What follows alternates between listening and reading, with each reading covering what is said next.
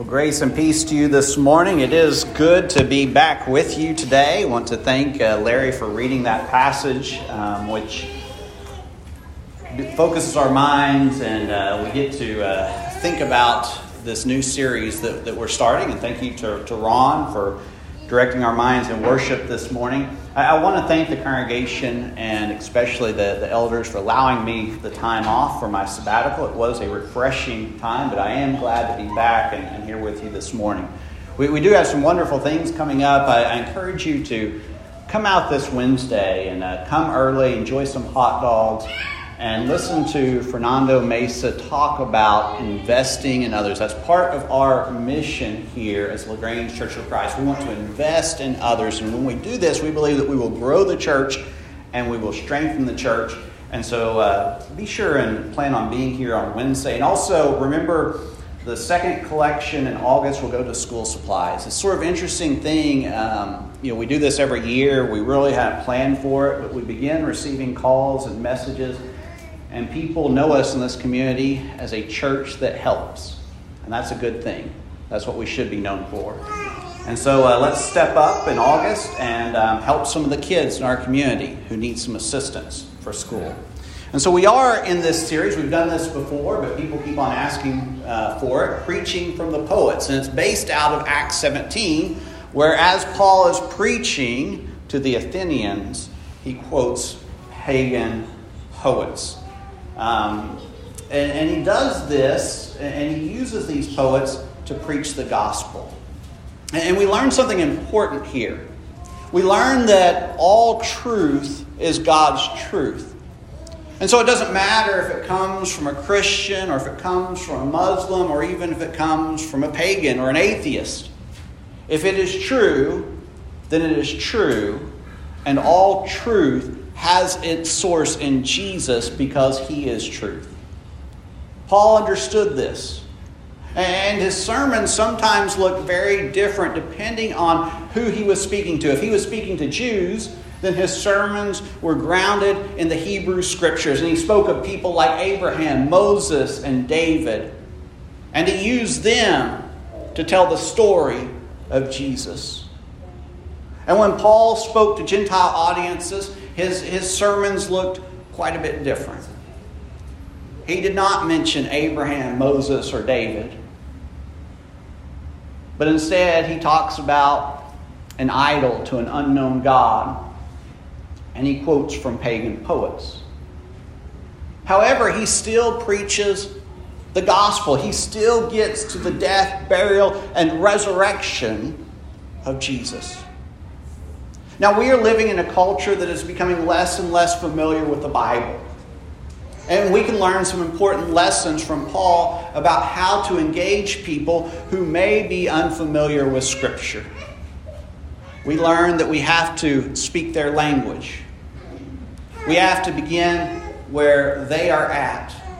We have to use what they know, and we cannot expect them to come to us. We have to go to them. And so I ask, who are our poets today? Well, they're on the radio. They show up on Spotify playlists. They are bands and musicians that people listen to. And every song contains a message. And it's important that we understand what that message is as we are listening. It may be a good message. It may be a bad message. But whatever it is, that message is shaping who we are. So some good questions to ask are these. Is it good? Is it true? Is it beautiful? These are what are known as the three transcendentals. Um, they are who God is. God is true, God is good, and God is beautiful. If a song is, is one of these, or maybe all three of these, then it can point us back to God in some way. This morning we're looking at a song from Drew Holcomb and the Neighbors. They're a band out of Tennessee, and their albums have appeared on the, the Billboard charts, so people are listening. Their songs have been used in movies and T V shows. And in two thousand nineteen, they released an album called Dragons, which reached number one on the Americana charts. The album has a, a lot of great songs with great messages, but the, the song we're looking at today is entitled, You Want What You Can't Have. And, and here are some of the lyrics. Some people want a house on the top of the hill. Some people want people to pay all their bills. Some people want to move on. Some people want to go back in time. Some people buy everything they want. Other people don't have a dime. You want what you can't have. Since the Garden of Eden, it's been like that. You can't tear down the tree or pull all the weeds. You want what you can't have. Some people wear their heart on their sleeve. Some people have a heart of stone. Some people are the life of the parties. Others want to be left alone. Some people want to drink. Some people want to smoke. Some people stay up all night praying for a child of their own. You want what you can't have. Since the Garden of Eden, it's been like that. You can't tear down the tree or pull all the weeds. Spend your life looking for the greener grass. You want what you can't have. Now, what problem is this song addressing? Well, it's the problem of discontentment. And what is discontentment? It's, it's not being satisfied. It is the inability to enjoy the, the blessings we have because our, our concern or our focus is on something else. And when we continue, when we are continually not content with our surroundings, our circumstances, uh, we're not in a good place. We're, we're not in a place where God wants us to be. Now, the problem is that discontentment is common. As the song states, it is something that's been around for a long, long time. And lots of people are, are this way for various reasons. Discontentment has always been a problem, but it's especially a problem in our age. Many people live in a constant state of discontentment. They wake up outraged. They stay outraged all day long, and they go to bed outraged. Every conversation is about something that is wrong, so much so that comedians make fun of it. This was a tweet that comedian Dimitri Martin sent out yesterday. Hey, what's everyone outraged about today? To be outraged all the time is not spiritually healthy. It's not what a disciple of Christ should be. Because we're to be a people that are known by the fruit of the Spirit. We're to be known for love, joy, peace, patience, kindness, generosity, faithfulness, gentleness, and self-control. Not outrage. The world is outrage. But we're supposed to be something different.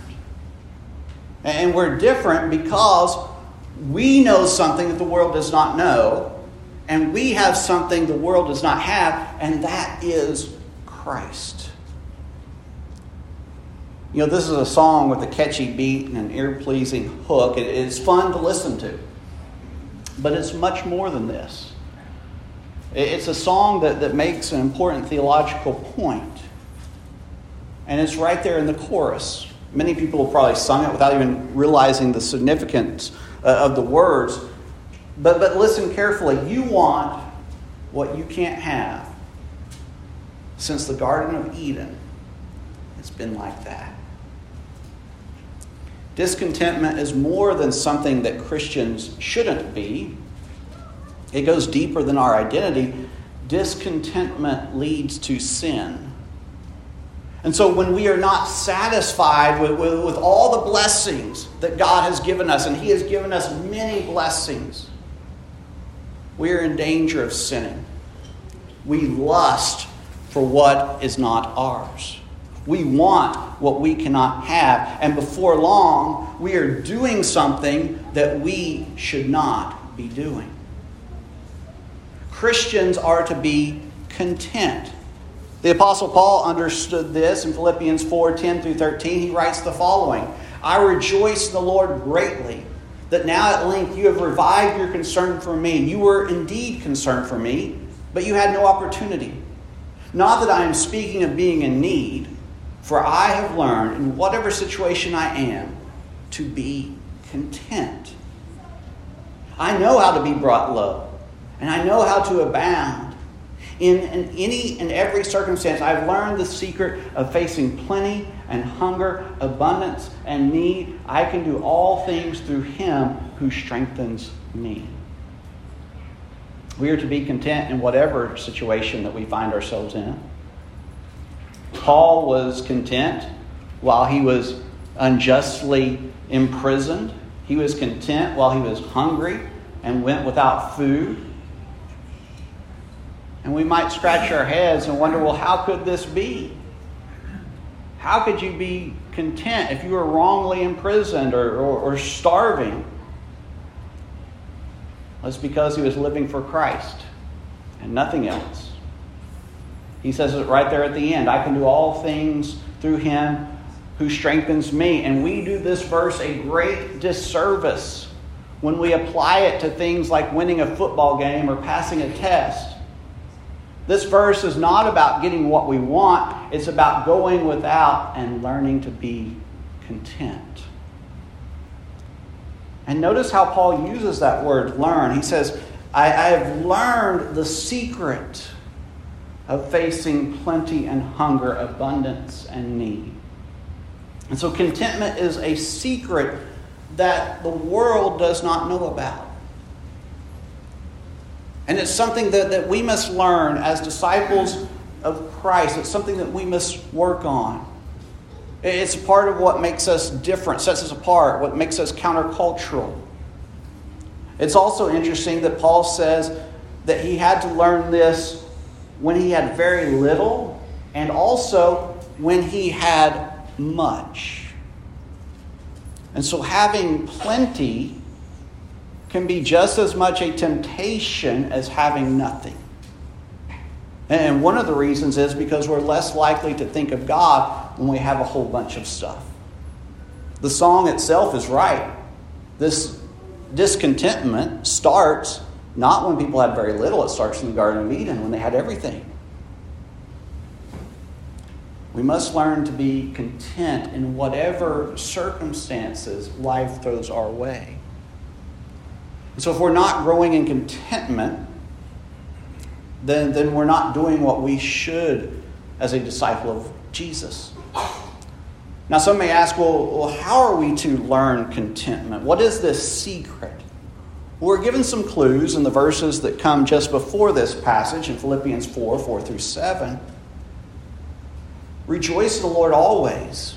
Again, I will say rejoice. Let your reasonableness be known to everyone. The Lord is at hand. Do not be anxious about anything, but in everything by prayer and supplication with thanksgiving, let your requests be made known to God. And the peace of God, which surpasses all understanding, will guard your hearts and your minds in Christ Jesus. We are content when we can rejoice. We are content when we are not consumed with anxiety or worry. We are content when we can find multiple different things to be thankful for. When we rejoice, when we let go of our worry, when we pray and are thankful, then we're filled with a peace which surpasses all understanding. And this is very similar to what Paul talks about in just a few verses later, contentment. It's mysterious to the world around us. While the world is not at peace, we are at peace. While the world is discontent, we are content. Our disposition is different from the world around us. And so if you're struggling with finding contentment, then practice finding things to rejoice in, finding things to be thankful for. Make a list of those things. Focus on them. Find something every day to, to add to that list. Post what you're thankful for on Facebook rather than all the things that bring you discontentment. If you struggle with worry, pray more often. Learn to trust God and let go of, of, of the burdens that you're carrying around. Focus your mind on Jesus rather than what is bothering you. Well, if discontentment leads to sin, Then what is sin? Well, as you probably know, the definition of the Hebrew word is to miss the mark. It is to live in a way that we were not created to live. And so what's happening when we sin is we are being less than human. And, and sin is actually something that, that chips away at our humanity. Jesus comes along, and Jesus was the perfect human. And he came to teach us how to live. Uh, this is why it's important that, that we be a disciple of Jesus, and, and we learn how to live as he lived. We learn how to follow in his footsteps. Because when we do this, we are regaining some of this humanity that we have lost. And we're learning what it means to be fully human. Discontentment, on the other hand, discontentment robs us of joy. It, it robs us of peace. And, and when we are discontent, we're not being who we should be.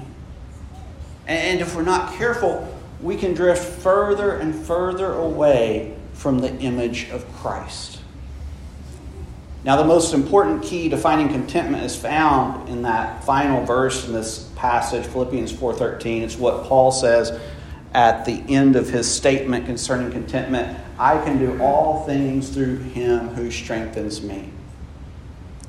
And so we're going to find contentment when our focus is on Christ.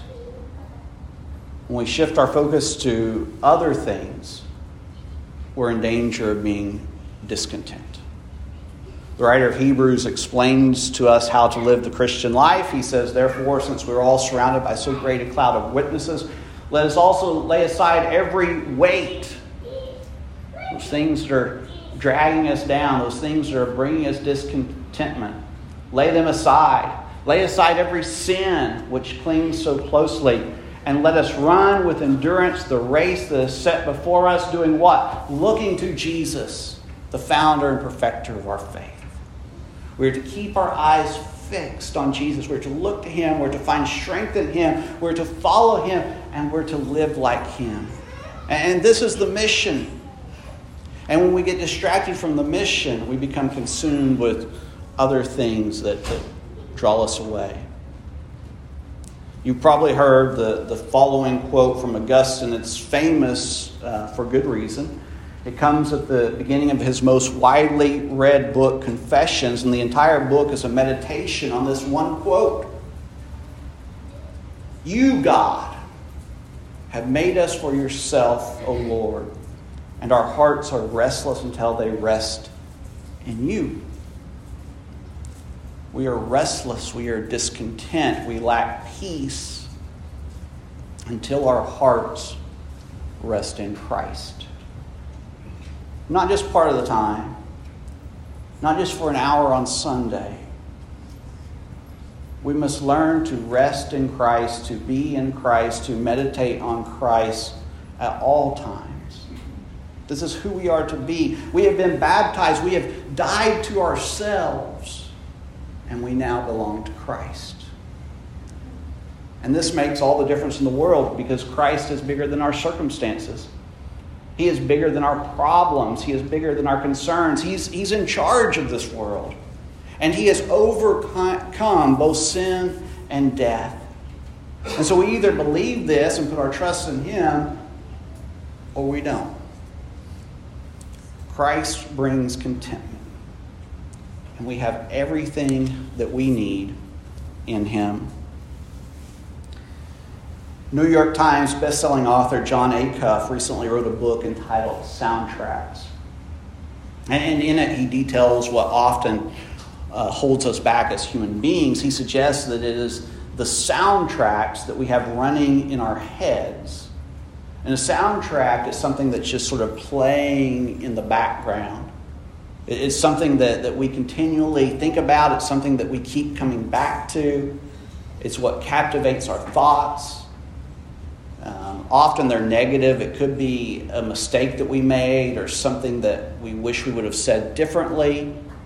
It could be something we're obsessed with and we just can't let it go. It could be, you know, negative thoughts, what's wrong with the world, whatever. When we focus on the problems rather than the solutions, uh, Acuff suggests we're, we're less likely to advance in multiple different areas. In Romans twelve and verse two, we're told that we are to be transformed by the renewing of our minds. And so we are to think differently as Christians. And the soundtrack that should be running through our minds all, most of the time is Christ. Who Christ is, what Christ has done for us, how to be like Christ. And Christ should captivate our thoughts. And when he does, our lives will be transformed and we will learn how to be content no matter the circumstances. And so if you're living with discontentment, let me encourage you this morning, it doesn't have to be this way. If you're upset with the world or upset with your life or upset with politics or upset with your job or upset with fill in the blank, there is peace in Christ. Turn from whatever is making you discontent and focus on Jesus. Live like him. Give him your burdens. Learn to be thankful and rejoice in all that he has given you. And remember these words and put them into practice. Paul says, I have learned in whatever situation I am to be content. I know how to be brought low and I know how to abound. In any and every circumstances, I have learned the secret of facing plenty and hunger, abundance and need. What is that secret, Paul? I can do all things through him who strengthens me. You want what you can't have. Since the Garden of Eden, it's been like that. But it doesn't have to be that way. Turn to Christ. Rely on him. Focus on him. Live for him. We can do all things through Christ who strengthens us. Let's pray. Father God, we come before you this morning and we thank you for this opportunity to come together as the church and to focus our minds on you, to let go of all of our burdens, to let go of all the other things that are striving for our attention, and to turn to you. Father, we pray that we will take this moment and we will carry it throughout the week, that we will keep coming back to you, that we will keep our focus on you, that we will keep thinking about you and directing our thoughts towards you, and that we will be at peace, and that we will be content, not because of our circumstances or not because of anything that, that we do, but because of you. Because we know who you are, because we know what you've done, you are greater than anything that burdens us. And we're so grateful for Christ who came to this earth, who took on flesh, who showed us how to live. May we walk in his footsteps. And we're especially grateful for the sacrifice he made for us on that cross so that we might have salvation. We pray this in his name. Amen. If you're here this morning and you're not a follower of Christ, we want to encourage you to, to think about that. We want everyone to be a follower of Christ.